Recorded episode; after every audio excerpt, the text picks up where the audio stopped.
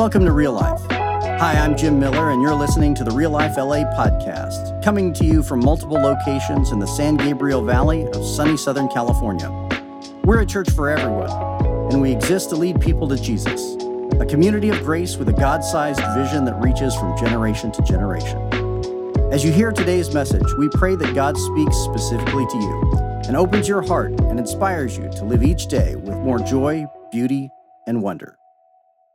Hey, Real Life Church, God bless you. It's Pastor Jim. Uh, it's good to be with you again. Um, it's been a, a, heavy week as we process the, the tragedy uh, that just happened in Texas, right on the heels of other tragedies that happened at a church in California and up at a, a shopping center in New York.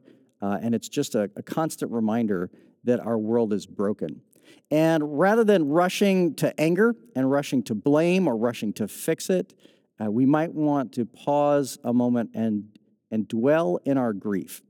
And I know that's not a comfortable place to be, but, but grief is a healthy response to a broken world. And the world is broken, the world is tragically broken. Uh, and we maintain some social norms that keep the fabric of society together, but behind that is a, a deep brokenness that is at a spiritual level. And we may, we may not want to rush past the grief because the grief is is a way to confront reality, to, to look into the brokenness of the world and say, it's not supposed to be this way. The world shouldn't be like this. There's something, there's something at a profound level, at the, at the, the foundational level of the universe that isn't right. And that, that's the biblical story that God created the world to exist in unity and harmony and peace and love, and we absolutely shattered it. We've lived in open rebellion against the God that made us for peace. And in our grief, we might want to stop and pause and turn back to Him. Uh, and instead of turning angrily to one another, we might want to stop and talk to Him first and talk to God about what a, a world of peace would look like. Uh, this coming Friday night, we'll have a night of uh, worship and prayer, 7 uh, p.m. Uh, at the at the Valley Center campus. We'll probably start out in the courtyard. But um, uh, I'd encourage you when we offer worship nights like that, don't just breeze by those because you think you have something better to do. Uh, a worship night like that, it, it's not a worship service like this. There's no sermon or anything. We gather, we sing, and we pray. It's a time to draw into a place of intimacy with Jesus. And that's a way of, of trying to reset our hearts back to the factory setting, back to the Garden of Eden, where we were made to be at uh, oneness with the Father, where we were made to be in peace with the Father. And we draw into the presence of Jesus and we let him speak over us and into us. And we are reminded of what we were made for. And we, we need those moments of restoration more often than just on Sundays. Uh, and if you're not in a regular habit of worshiping on Sundays, if today's an exception to the rule, we, we need a habit of daily worship where we are constantly turning back to Jesus uh, and saying, I want to be restored to you, and I want you through me to restore our world. Uh, because the world is very broken, and it's a, it's a painful, vulnerable reality to face. But when we face it with Jesus, we can do so with hope and with grace. Uh, let's take a minute, let's pray together.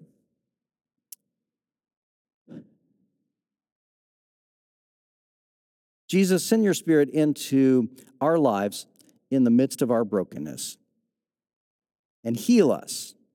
Heal deep and old wounds that are festering. Make us vessels of your love where we seek not to get even, but to be graceful. God, calm troubled minds and fearful hearts.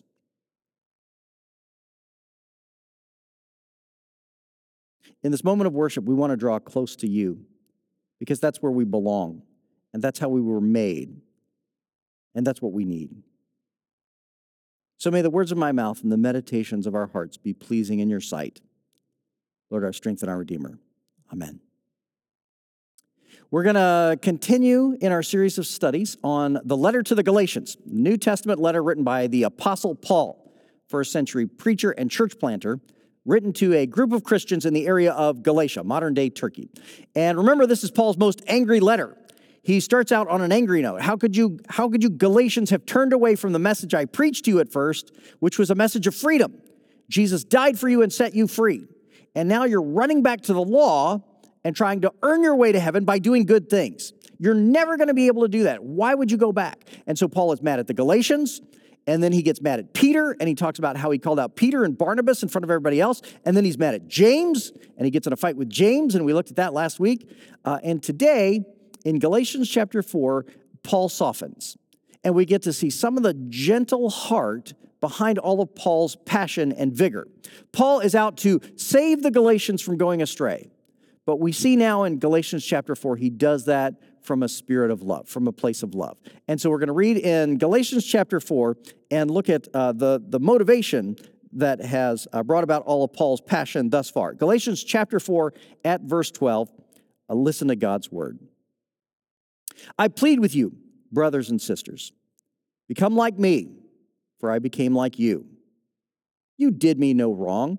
Um, the better translation here would be you were nothing but gracious to me that's how we'd say it today i came and visited you and you were nothing but but sweet to me you're nothing but gracious to me as you know it was because of an illness that i first preached the gospel to you now this is kind of an interesting autobiographical note and we'll we'll come back to this uh, because I have a theory about what this illness is. Uh, it was because of an illness that I preached the gospel to you. And even though my illness was a trial to you, you did not treat me with contempt or scorn. Instead, you welcomed me as if I were an angel of God, as if I were Christ Jesus himself. Uh, and this actually often happens when Paul or the other disciples go to a new town because they can work miracles. They heal the sick. They go and they pray for people, and people are restored. And so often they're greeted as though uh, they're one of the Greek gods. They get called Zeus and Hermes. Uh, and so often Peter or Paul will have to say, hold on, hold on a second, guys. We're just normal folks. We're just normal folks, but we know Jesus. And that's how we do what we do here. And uh, he says, You welcome me as if I were an angel of God or Christ Jesus himself. It wasn't because he was a nice guy. In fact, he is kind of a grouchy guy. And it's not because he was a great speaker. In fact, we have reason to believe he was not a particularly good speaker, but he would go and work miracles. And so they would treat him like an angel. Where then is your blessing of me now? I can testify that if you could have done so, you would have torn out your eyes and given them to me. Have I now become your enemy by telling you the truth? Those people, and here he's talking about the, the guys from Jerusalem, from James, who have come down to preach the law again, to tell the Galatians, you're not free, go back and follow the law. Those people are zealous to win you over, but for no good. What they want is to alienate you from us so that you may have zeal for them. It is fine to be zealous. Uh, now, Paul's going to go off on a little bit of a tangent here. This verse is just Paul wandering on a tangent, and this is how he writes It's fine to be zealous, provided the purpose is good, and to be so always, and not just when I'm with you. Uh, Paul does what one biblical scholar called he, he goes off on a word. And so Paul's actually talking about how people have come from Jerusalem to lead the Galatians astray. And he says the word zealous a couple times. And then he decides he's going to pontificate on the word zealous. And it's not really on topic anymore. He's wandered off topic because he's talking about the, they just want to be zealous for you, so you'll be zealous for them. Speaking of zealous, it's good to be zealous, but not all the time. Sometimes, always, but not when, just when I'm with you. But, but to be zealous for the right, he, he goes off on this tangent. And in terms of literary style, it, it is just annoying. But that is how Brother Paul writes. Okay, so now verse 19, he comes back. My dear, dear children, for whom I am again in the pains of childbirth until Christ is formed in you. How I wish I could be with you now and change my tone because I am perplexed about you.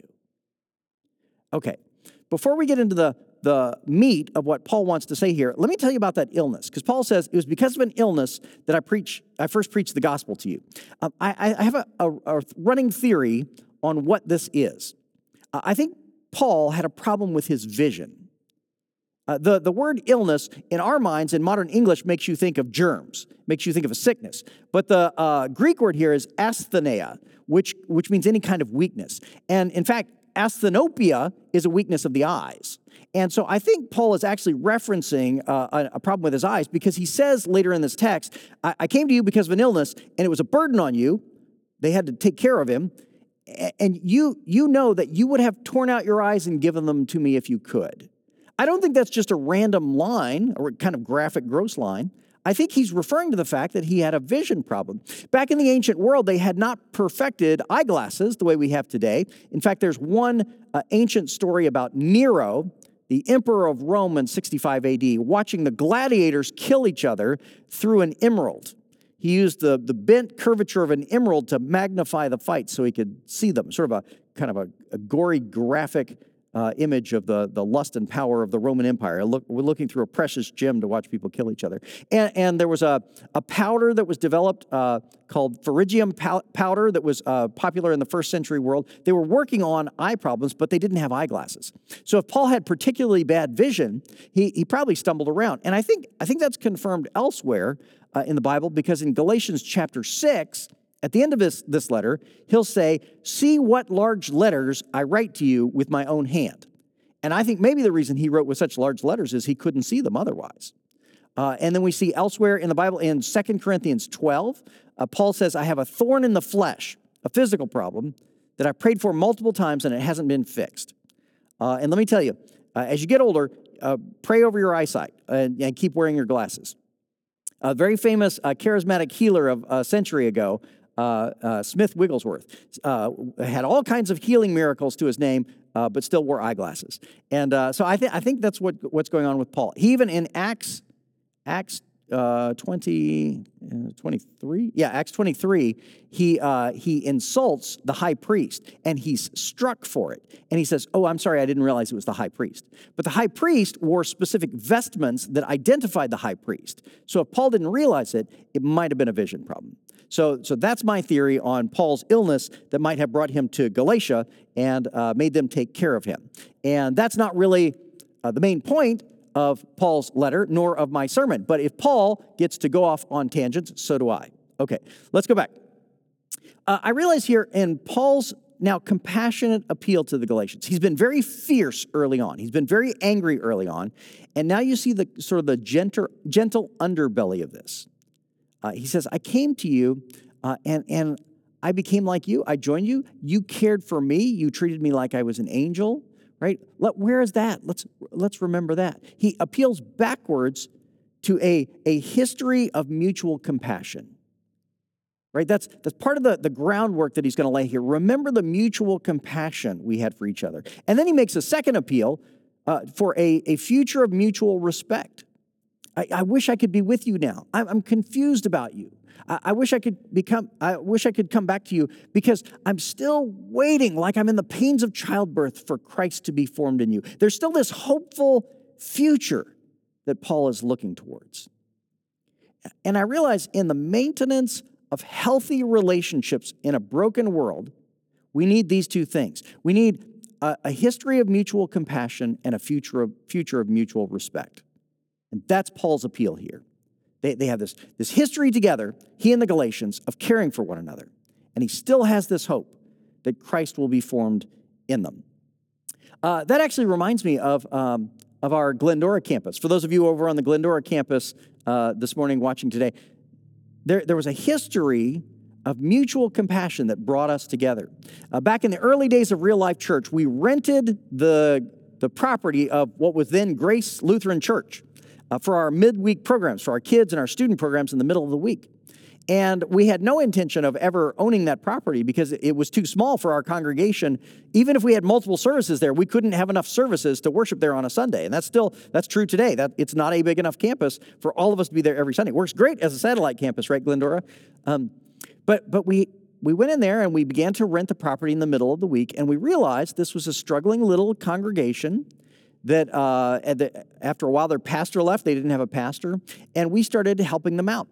And we did memorial services for them. And we cared for their teachers. And we sent uh, staff in to preach at the church. I, I preached there one time. Uh, and we did everything we could for this little gathering of there was about 20 people left in that congregation. And we went in and just began caring for them. Had no intentions of getting anything out of that. It was just a, a group of christians that uh, god put in our path to love for a season. So in the midst of the pandemic when that little congregation decided we, we can't keep this going on our own, it was that history of mutual compassion that made them call us and say, We thought of you first. We're going to need to pass the keys on. We're going to need to pass the building on. We thought of you first. And, and that's critical in building healthy relationships in this world. We need a, a history of mutual compassion, right? Glendora campus, that's why you're there. Uh, and we need, a, we need a future of mutual respect. Paul says, uh, I, I, long to be with you again. I'm still waiting for Christ to be formed in you. Uh, I have this vision of us being united, right? Though we're in conflict now, Galatia, I have this, this hope, this vision of us being united again. And, and that's, how we, that's how we go about restoring relationships in a broken world.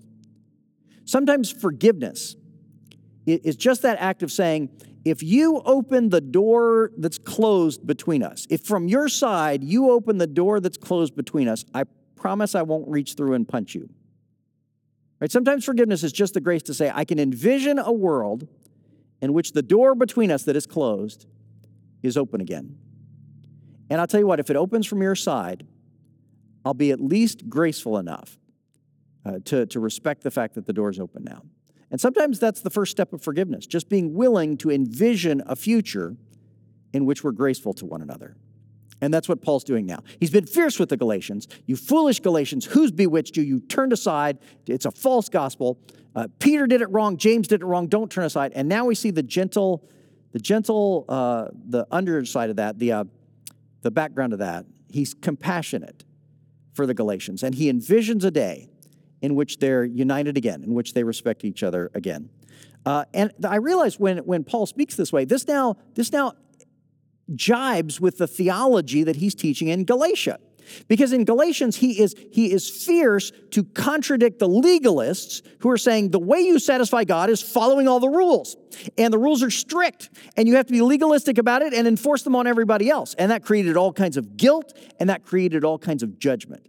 And Paul is, is fierce to say, no, no, no, we've been saved by grace. Jesus died on the cross for us when we didn't deserve it, and we can't deserve it. And we don't need to deserve it. You just have to accept it. And that then shapes the way Paul sees his relationship with the Galatians. Uh, Jesus can look back on a history of compassion for us and say, I came to you when you were in open rebellion against me. I died for you at your hands, and it is through my death that you are saved. I have this, this deep, rich history of loving you before you recognized me. Don't forget that. A, legalist would say, You owe me. You should feel guilty for all that, and you better get things right because look at what all I did for you. And there's some religious people in this world who take the message of Jesus and contort it and twist it to make it a, a guilt evoking message. I, I did all these good things for you. Look at that cross up on the wall. Jesus still up there on the cross because of you. That's not the message of the gospel. Jesus died to take our guilt away, not to make us feel more guilty. The appeal of the gospel, the appeal of Jesus to us is look at the compassion I have always had for you. I have, I have always loved you. If you've grown up in a religious context that made you feel guilty, that used guilt to manipulate you. I apologize that there are religious institutions that have so distorted the message of Jesus, a message that was to, to set us free from guilt, and they've used it to make more guilt. Paul is now appealing out of compassion to the Galatians because this is his theology. Hey, we loved each other. I came to you you were nothing but gracious to me. I came and I came and preached a message to you to say, we, we have this great history together. And then he looks to the future, and this is exactly what Jesus does with us. Jesus looks to the future and says, I envision a world of peace where there is no more tears or mourning or crying or pain. I go before you to prepare a place for you. Be faithful so that we can be together for eternity. Again, the legalist would say, You're going to burn in hell if you don't get things straight. Right? There's a terrible future plan for you if you don't get things right. Jesus' appeal is a future of mutual respect based on a vision of us being reunited with Him again. And that should be the appeal of the church.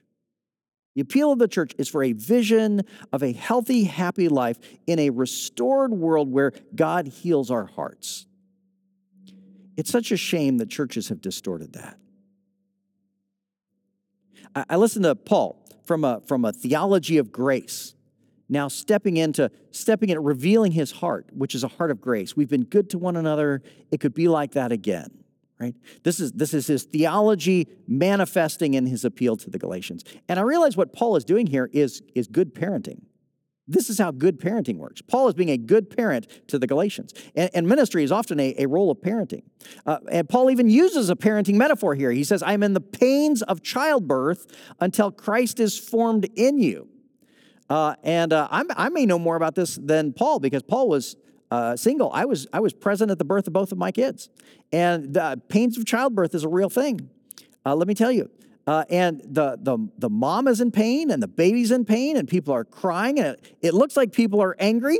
Uh, they're not necessarily angry, but the pains of childbirth are an excruciating moment that's leading towards the, the patient waiting for affection. It's an intense pain with a, a deep promise of hope. Uh, and I know some of you are going to think you don't have any right to talk about that because you're a guy. Uh, and though I was present at the birth of both of my children, the only pain I suffered was from the things my wife yelled at me. But, but honestly, there's a, there's a parenting element to pastoring that I know Paul feels, where you are waiting with patient affection for the good things that are being formed. And, and all pastoring uh, involves pains of childbirth as you wait for Christ to be formed in a people.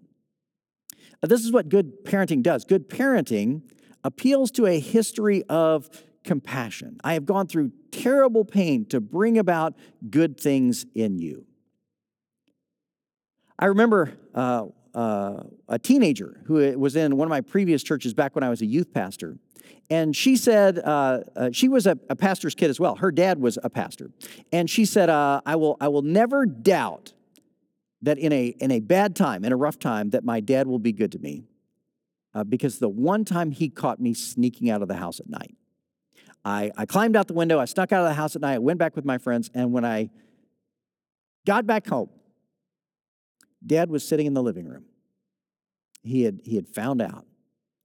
Uh, and I walked in the door and I was shocked. There was my dad waiting for me. And he said, I want you to know I love you. And I just don't want anything bad to happen to you. And that was it.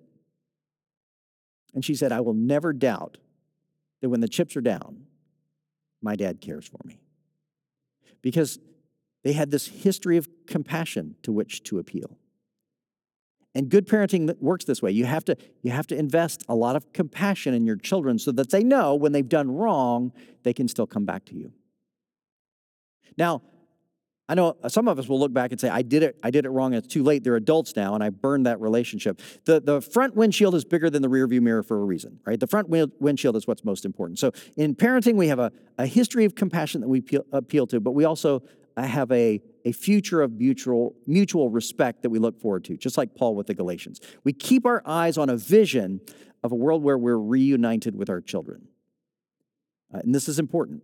Uh, I remember years ago, I had a mentor who was a much older guy than me. He was in his uh, near his retirement years, and his children were all adults. And I remember him telling me, he said, "Jim, one of my favorite parts of fatherhood is having adult relationships with my children." Because when you raise them, you're their caregiver, you're their disciplinarian, you're their teacher, and then one day they reach maturity, they reach adulthood, and your relationship shifts. And while you may always be dad, you're a little bit more of a peer with them because they are adults with you. And he said one of the things he liked best was being able to have mature adult conversations with his mature adult children because he had invested for years to bring them to the place of maturity where they could have a, a relationship of mutual respect with one another. Uh, and I'm like, I'm, this is on my heart now because I have a graduating senior, uh, and she is still very young. But as parents, you invest with the hope that your affection will find its way to maturity. Before my kids were born, I used to pray, Jesus, don't give me a child that wouldn't belong to you. And you invest in your kids along the way in the deep hope, the deep prayer that your affection will manifest itself in a mature adult who loves Jesus as well. That's good parenting. So, for all of Paul's ferocity in the book of Galatians, in the letter of Galatians, for all, of his anger, there's a deep compassion that underlies it. Galatians, you and I loved each other. Remember that? I, the day will come again. I, I, I trust that Christ is being formed in you. The day will come again where we see each other and can care for one another. And, and in saying that, in parenting the Galatians, Paul is mirroring God. Because God says to you and I right now, I loved you before you were born. I loved you before you knew my name. I walked the earth 2,000 years before you did to die specifically for you. Remember that compassion that I've had for you. And I have a vision for our future together. If you'll trust me, I'm not going to play with your guilt and I'm not going to manipulate you. I'm going to call you to a place where you are a mature, independent adult who knows me and loves me and stands on your own two feet. Uh, in, his, uh, in his book, The Screwtape Letters, uh, C.S. Lewis writes uh, a, group, a, bunch of letters that are uh, purportedly written from one demon to another demon, teaching him how to tempt human beings and lead them astray from God, um, whom he calls the enemy. And he says, uh, at one point, he says, uh, he says, God actually loves these little vermin. And the, the more they draw close to him, the more they become fully themselves. And that's what God wants for us that we would grow in maturity until we stand on our own two feet and live in relationship with Him as mature adults. That's, that's Paul's theology, and so that's Paul's pastoring. Uh, and good parenting should be good church life. Uh, this, this is how churches ought to be formed. Uh, churches ought to do the same two things that uh, Paul is doing here. They ought to be able to appeal backwards to a history of compassion, and they ought to be able to appeal forwards to a vision of mutual respect. Legalistic churches will always try to use guilt and manipulation to get what they want out of people. There's a, a kind of brittle utilitarianism that comes from a lot of churches out there today, even very successful churches. Utilitarianism is the belief that you do the most good for the most number of people. And there's some churches functioning like that. But the problem is, utilitarians often disrespect the dignity of the individual. Uh, I heard a pastor uh, tell a story about going to be a guest preacher at a very big church. And before he went up on stage to give his talk, he went back to the nursery where some volunteers were taking care of kids so their parents could attend the talk. And these volunteers couldn't attend the talk because they were off in the nursery taking care of kids. And he walked back into the nursery and he said, Hey, I just want you to know I appreciate what you're doing back here. I appreciate you volunteering and giving your time this way.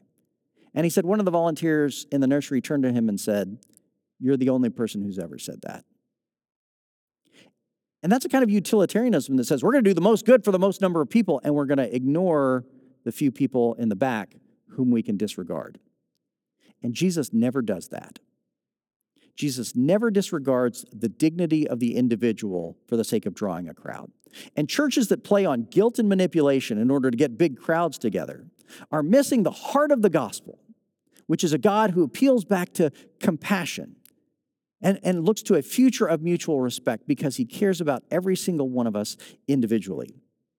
Uh, good churches uh, have taken up um, the, the temptation that was offered to Jesus before he began his ministry. Uh, Satan appears to Jesus when he's off in the wilderness. And uh, at one point he says, If you'll worship me, I'll give you all the kingdoms of the world. I'll give you power over everybody if you'll only turn and worship me. And there are churches which have, have lost the gospel, which are happy to take control of, over people regardless of who they have to worship to do it. Uh, there's a, a famous novel by Fyodor Dostoevsky called The Brothers Karamazov. And in The Brothers Karamazov, uh, Dostoevsky crafts a parable. Uh, one of the most famous chapters in this book is called The Grand Inquisitor.